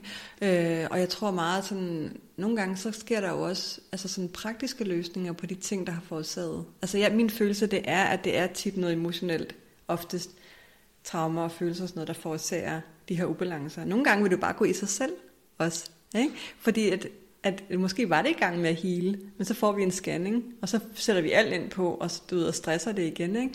Men det her med sådan, det er ikke sort eller hvidt, vel? Men jeg tror, hvis det er, man, man føler, at man ikke... Nogen kalder det på at gå den her vej med det samme. Ikke? Hvis du nu er, du har været i gang, og der er noget, der ikke virker, så kan det være, at du skal begynde at kigge. Mm. Ikke? Altså, prøv at have tillid til det, man gør, også hvis man føler, at det, det er det rigtige, man skal gøre. Ikke? Øh, har du ikke de resultater, du ønsker, jamen så begynd at, at kigge mere på dit liv, på dine følelser. Altså, hvad skal der til? Ikke? Og jeg tænker især på for folk i min situation, som får de her terminale diagnoser hen over sig. Altså, som er så øh, du ved, endegyldige for en på en eller anden måde. Ikke? Det her med at få at vide, at der ikke er noget at gøre. Der ikke, altså, så der tror jeg måske, der skal, der skal mere til. Ikke? Men, men der er jo mange, som, som du laver af gåseøjne, kun har en knude i brystet, og så får de kemooperation, og så er det, så er det fint. Så det er jo ikke fordi, jeg siger, at man ikke kan helbrede, hvis man ikke går ind og laver traumeforlysning hver dag, og alle de her ting, men, men kan man se, at, at der er noget, der ikke virker, så tror jeg, man skal, så skal man tænke større. Ikke? Ja. Øh, og også hvis man kun finder en, altså en knude og får kemooperation, altså hvis man ved, man har haft noget traumatisk, og man ved, man er følelsesmæssigt påvirket over det stadigvæk, jamen så få arbejdet med det. Vi ved jo godt selv, hvad der ligger og ruder i os. Nogen gør, og nogen gør Nej, ja, ja, det har du ret. Der er en bevidsthed Ja, omkring det, men, tænker mange ved også- i hvert fald godt, om de har de haft et liv, som bare har været nemt hele vejen, eller ved man, at man har en fortid og en barndom, som har været svær. Ikke? De fleste har jo en bevidsthed omkring, om livet har været nemt eller svært, tænker jeg. Og man ved jo heller ikke, hvad der sker i de her mennesker, som jo, det er der jo nemlig mm. nogen, ikke, der går ind, de overlæger, mm. lægger det til mm. lægerne Ja. øh, i tillid, Tilliden. fordi det ja. giver nemlig roen, Det giver roen. så kroppen kan hele af sig selv. Ikke? Så Ja. de går ind og, og overgiver mm. det der, ikke? og tænker ikke så meget mere over det. Mm-hmm. Og alligevel er der et eller andet, måske en opvågning, de har haft mm. i deres liv, så de begynder at agere på en anden måde, men vi kender ikke præcis. deres historie. Nej, vi kender ikke deres så der er bare så mange der er måder, så mange der er ikke nogen, der nej, er rigtige. Altså, og det, også, det er det, der er fascinerende, ja. men også dybt frustrerende, hvis man vil fikse det. Det er dybt frustrerende, og det er også derfor, der er bare ikke noget sådan, og der er heller ikke noget quick fix på den nej. måde, vel? Og det er nemlig også sjovt, du siger det med, fordi hvad er det egentlig, der helbreder os, ikke? Og det er både når jeg tænker konventionel behandling, men når jeg også tænker alternative behandlinger, fordi jeg har også skrevet et opslag om det, fordi det her med, sådan, hvorfor er det, der er noget alternativ behandling, der virker på nogen, og ikke på andre? Hvorfor er der kemo, der virker på nogen, og ikke på andre? Er det egentlig, er det behandlingen, der virker? Er det tilliden til behandlingen? Er det det, vi gør rundt om behandlingen? Er det den omsorg, vi lige pludselig får fra andre? Kærligheden, vi får fra andre?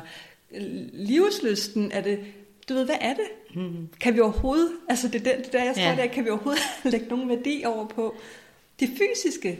Altså, og hvad er værdien? Fordi, og det er derfor, du kan ikke regne det ud. Nej, du kan ikke, du kan ikke sige, du skal tage den her, de her urter, fordi det hjælper. Jeg, jeg kender en, der har hjulpet. Jamen, og hvad er alt det andet, hun har gjort?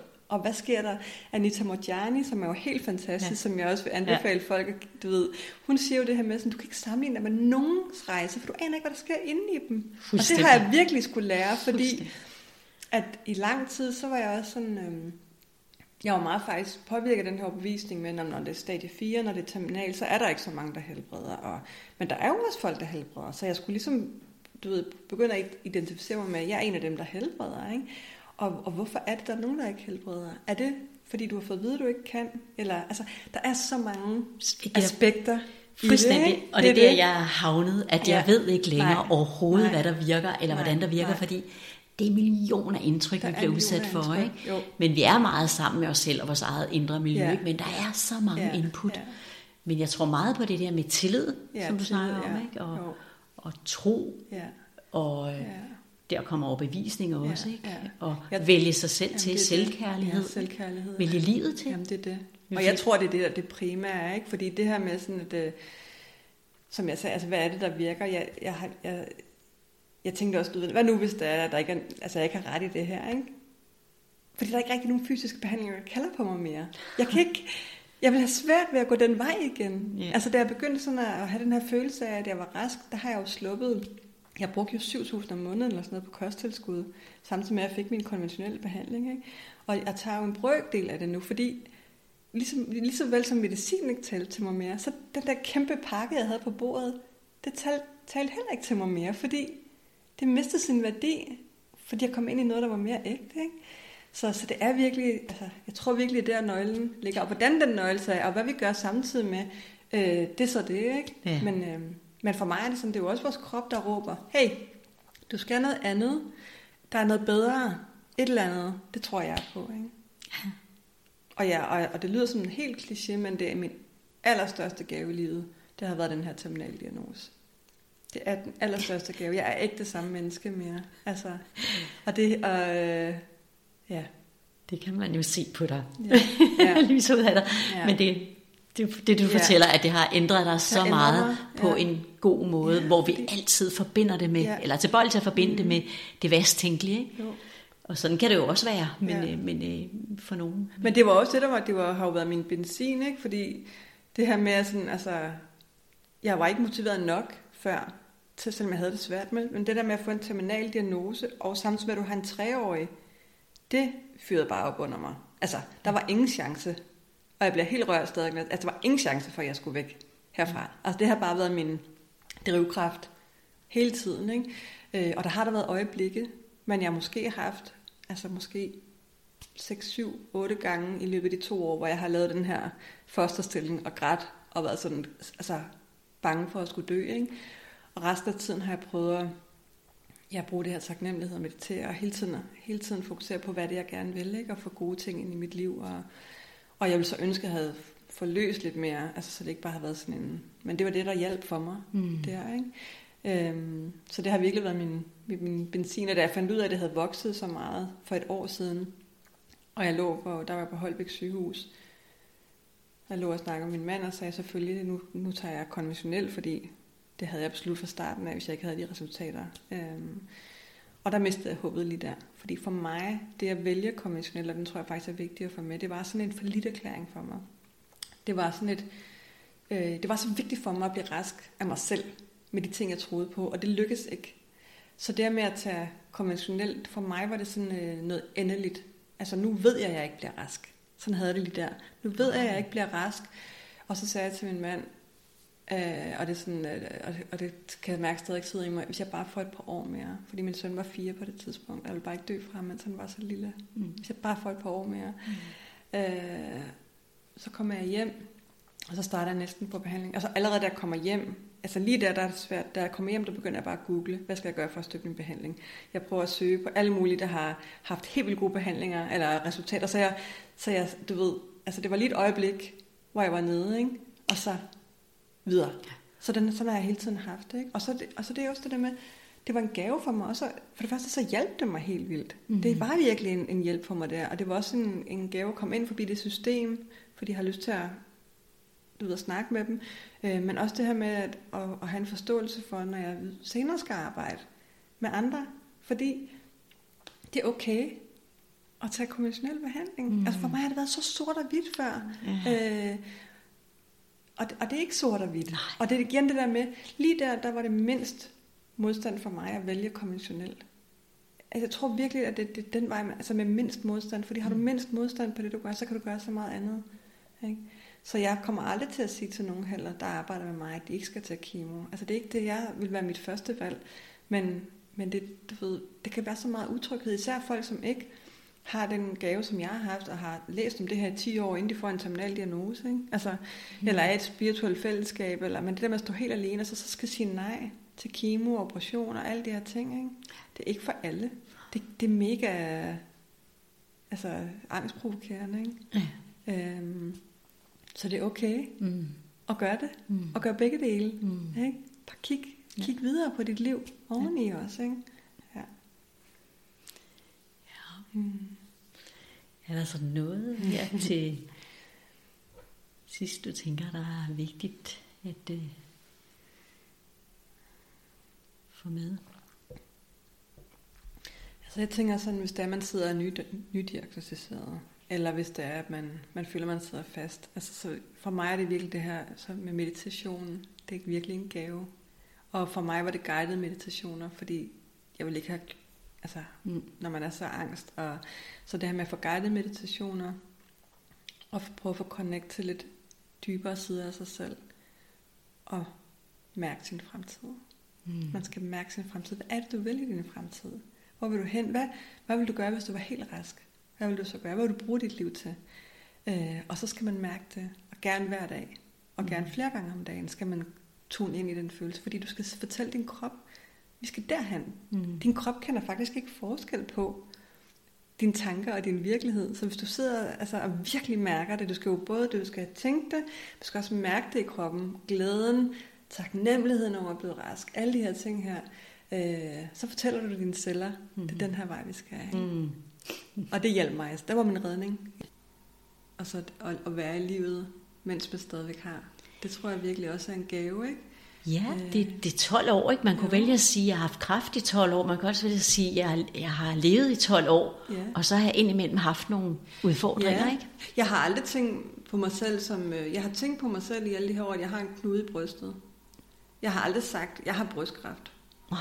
Jeg har sagt, at jeg har fået brystkræft diagnostiseret. Jeg har en, altså, altså, men jeg har ikke, jeg har brystkræft. Altså det er sådan, du ved, det, det er jo ikke hele min, forstår du, hvad jeg mener? Det er jo, jeg har et symptom i mit bryst, ja. ikke? men hurtigt identificerer vi os med. Ja. Ikke? Jeg kan huske, at nede på næste der var der sådan en plakat, hvor der var, og hun så virkelig sådan en dame, der hun så så ked af det ud, og det var sådan nogle røde farver, og så stod der sådan, øh, jeg kan ikke huske, overskriften var sådan et eller andet, øh, livet med kraft, eller sådan, hvor jeg tænkte sådan, nej, det behøver det altså ikke at være, vel? Der er jo mange, der er også sådan, de kalder det, det her, altså det der med, at man, folk som har fået stadie 4 og sådan noget, det der med at trives i sin diagnose, ikke? Der er jo mange, der lever mange, mange, mange, mange år med et fysisk symptom, ikke? Når ja. der ikke kommer alle de her labels på. Ja, ikke? jo. Øhm, så det kan man sagtens. Ja. Man kan sagtens være glad. Bare lad være, altså, eller ikke bare, men en hjælp er ikke at identificere sig med jeg prøver også at være meget opmærksom på mit sprog. Nogle gange så, så kommer jeg til at sige min knude, men jeg prøver faktisk at sige knuden i mit bryst. Ja. Eller kraften i min krop. Øh, Jeg siger ikke min kraft, eller min, du ved, for det er ikke min. Det er, del, det er noget af min krop, som har et symptom, men jeg er også så mange raske celler i min krop. Ja. Eller du ved, jeg er jo ikke kun, Nej. jeg er jo ikke, altså, også det der med, at der er mange, der tror, at så har du en knude i brystet, så er du syg. Du ser slet ikke syg ud. Nej, men det er også fordi, det kun er en lille knude i mit bryst. jeg har faktisk en helt vildt rask krop. Ikke? Så det er også virkelig et spørgsmål om at skifte den her ja. Fokus på, at, at det er alt overskyggende, når man hører Ja. ordet kraft, Ja. ikke? Og at, at, at det det hele handler om, så bliver man det jo også til sidst, hvis alting Jamen, det hver er dag det. handler om Jamen, det er det. øh, det bliver i ens at få det til at gå væk, ikke? Jo. Ja. Ja. både det at få det til at gå væk, og også det der med, at man bare sådan tænker, jeg er syg. Ja, Nej, det er jeg ikke. Jeg har nogle ting i min... Jeg følte mig syg på et tidspunkt, ja. at jeg ikke kunne trække vejret og sådan noget, men jeg var hele tiden stadig med den der taknemmelighed. Jeg har, organ, jeg har en helt lunge, der slet ikke er noget i, der virker. Jeg har lever, der virker. Jeg har organer, der virker. Jeg har to ben, jeg har to arme. Jeg har, du ved, Ja. jeg kan faktisk fungere helt normalt. Og så er der nogle steder i min krop, der har symptomer. Altså adskilte. Ja. Ikke? Øh, og også det her med stadier. Jeg er faktisk ligeglad med stadier, når, folk, når jeg arbejder med folk, fordi altså stadie 1 og stadie 4, det er lige meget. det siger jo heller ikke. Det siger ikke noget. Det er bare nogle, nogle termer, som, som sundhedsvæsenet bruger, fordi de har brug for at dele det ind. Øh, og så, det kunne jeg faktisk godt tænke mig at høre dine tanker omkring, fordi det her med, at den som jeg sådan ligesom har forstået, det er, at på et tidspunkt så siger de, nu kan vi ikke gøre, men når det er stadie 4, når det er spredt sig, så kan man ikke blive helbredt. Og det er jo fordi, som jeg har forstået det, så er det her med, altså der er stamceller, og den konventionelle behandling øh, kan ikke røre stamcellerne. Og det er stamcellerne, der, der gør, at kræften spreder sig. Øh, men der er jo vildt mange ting. Det er jo, bare en, det er jo stadig bare en celle. Hmm. Ikke? Øh, energi er ligeglad med, om det hedder en stamcelle eller en hvilken som helst celle, eller den kan stadig gå ind Ja. og arbejde på den. Og så er der faktisk helt vildt meget kost, mm. som arbejder på stamcellerne. Grønt te, broccolispirer, øh, valnødder, alle mulige ting, som, at, at du ved, som vi kan gå ind og hjælpe vores, vores fysiske krop. Ikke? Øh, så det her sådan, den her begrænsning med stadier, ja. og hvad vi ikke kan, og hvad vi kan og sådan noget. Lad være med at identificere med det. Altså, lad være. Ja. Det er lige meget. Os droppe de der stadier. Om du er 1, 2 eller 3 eller 4. Dit arbejde for at helbrede dig selv, det er fuldstændig det samme. Jeg håber sådan i fremtiden, at vi ja. Måske bare kan ja. Gå at sige, at jeg er i behag eller ubehag, uden ja. at begynde at kalde Ja. det for meget. Ja, for der er det, uanset om det så er kraft ja. Eller andre, ikke? Jo. For så er det, man begynder at kan komme til at sidde fast i det. Ikke? Ja. Og så kan det selvfølgelig bruges, hvis man skal, lægen skal finde rundt i Ja, det, hvis det er en lægevej, Ja, man vælger. Ikke? Men man starter som udgangspunkt, jeg er i ubehag, nu må jeg vælge mig selv til. Mm. Ja, Hvad skal det. der til? Hvad Ja. er erfaring for? Ikke? Jo. Øhm, For det kommer diagnosen først, ikke? så ved du også, og så har man læst, og så googler man, og det er også mit Det- andet råd. ja. Det er virkelig sådan, lad være med at google. Ja. Jeg har googlet så meget. Ja. jeg har, på et tidspunkt, hvor jeg lavede sådan en uh, traumaforløsning på min telefon, fordi at når jeg så på den, det var sådan helt i starten, så fik jeg stress. Fordi Ja. jeg vidste, jeg havde søgt så mange informationer derpå, som havde givet mig angst. Ja. Så jeg forbandt simpelthen, altså øh, lad være med at google. Lad være med at google symptomer, og, fordi alt er kræft, når man Mm. googler Ja. symptomer. Du kan, ikke slå, du kan ikke slå en kropsdel op, Nå. eller et organ op, uden at der står noget med kræft. Vel? altså det er virkelig... Det kan godt være, ja. Ikke? Om, øh, ja, og så lad være med at identificere dig. Ikke? Tænk på alt, hvad der virker i din krop. Ikke? Ja. Der er så meget, der virker i Ja. vores krop. Den er så fantastisk. Ja. Den er så klog. Ja, det er den. Det er jo, vi skal det er huske, hvor den, klog den der er. laver arbejdet. Det er den, der laver Vi tror, det er noget udefra, men det Ja. er den. Den er så Den kompleks. er så klog. Ja, og den vil så gerne i balance. Ja. Den vil gerne i balance. Den, det tror jeg på. Den arbejder hele tiden. Du ved, hvis vi gør de rigtige ting, hvis vi støtter, hvis vi, altså den vil gerne hen mod balance. Den, er Ja. ikke, den er ikke imod os. Nej, Vel? Nej, den er ikke imod os. Det er meget sødt. Øhm, men vi kan selv arbejde Mhm. mm. ikke, øh, med vores sind. Men jeg får sådan lyst til at sige, altså sådan, som jo også er, faglig viden, øh, som understøtter mm. det her Mhm. med, at, øh, at det er så foranderligt. Ikke? Det er, at, at øh, altså 300 millioner celler udskiftes mm. i minuttet. Ikke? Jo. Altså, så hurtigt mm. forsvinder den celle, vi troede, Ja. der var skidt. Ja, Ikke? jo. Og der sker 37 billioner kemiske mm. reaktioner i sekundet. Ja. Det fortæller noget om, hvor mange input vi Ja. får, der Ja. påvirker os. Ja. Både i den ene og den anden retning. Ikke? Ja. Og så alle de her tanker, vi tænker. Ja, Ikke? ja. Så det er så komplekst, Det er så og der sker så meget. Ja.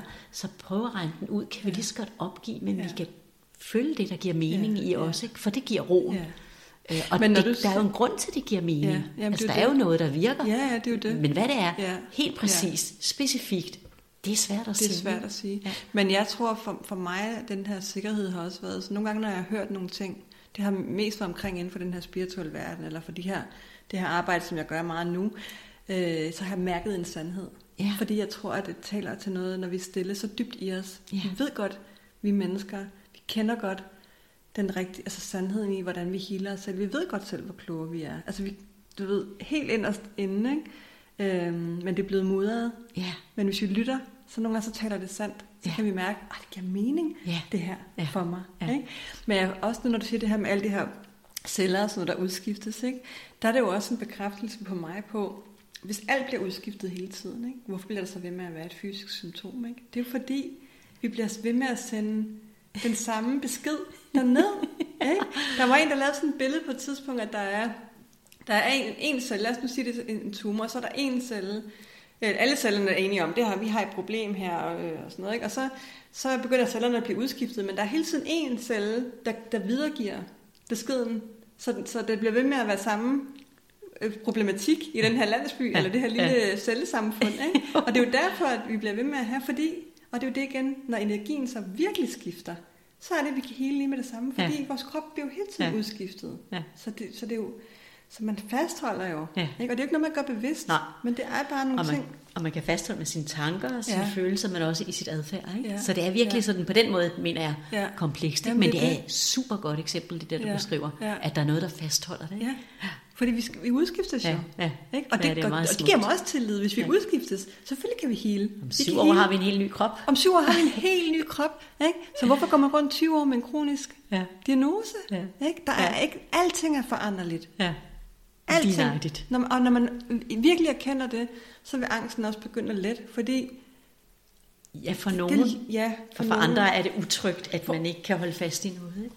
Jo, men jeg tænker det her med, hvis, man nu, hvis jeg har i mine papirer, ikke? Øh, for eksempel fra min første, der fik jeg at vide, at, øh, at, at der står, at jeg, at jeg er blevet tilbudt palliativ behandling, ikke? og smertelindring, der er ikke noget at gøre, og, og det er sort på hvidt. Ikke? Ja.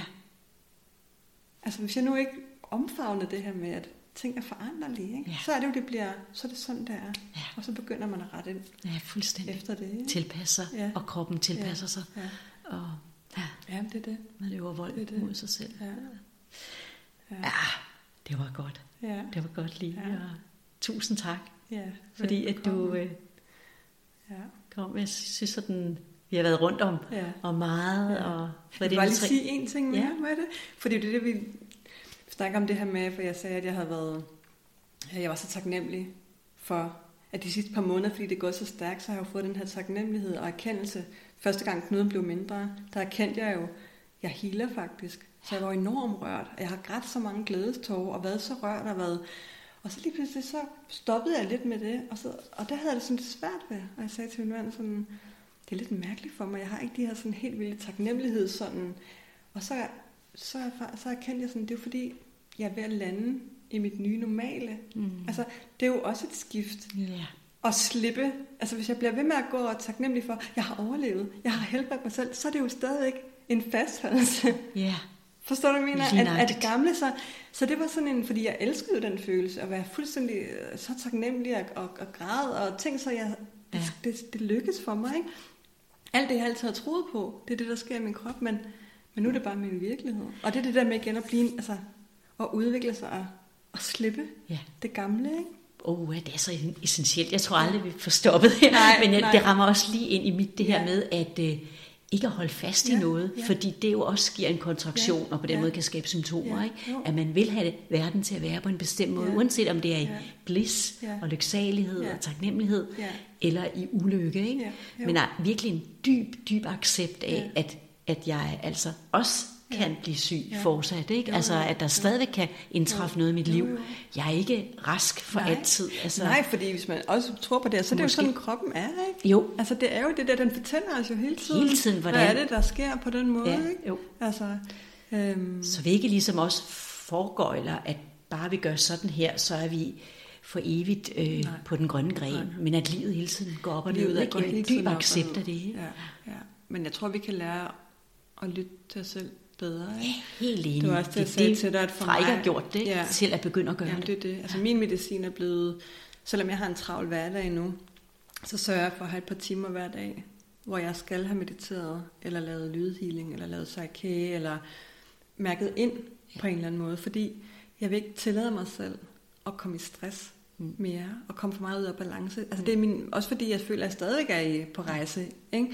Og det er det, jeg mener, det man, du siger også, at man ved ikke, hvad der sker i livet, det går op og ned, men hvis du bliver ved med at passe på dig selv, og tage det som din medicin yeah.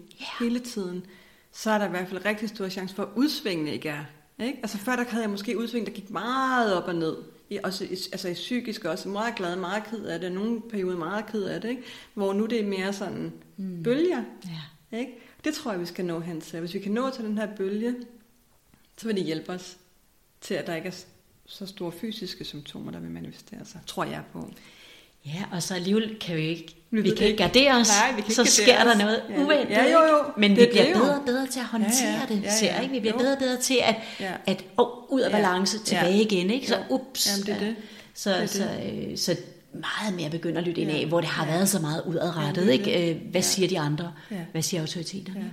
Ja. Ja. Ja. Ja. Skal vi, ja. skal vi sige tak? Ja, det tror jeg. Der er mere, du har noget? Nej, jeg tror, jeg kan blive ved med at snakke, men lad os, lad os af. Det er så spændende. Ja. Altså, det er virkelig interessant, mm. det her. Men øh, ja, du kan jo heldigvis fortælle mange ja. historier stadig. Ja. Tak for tak. det. Tusind ja. tak. tak.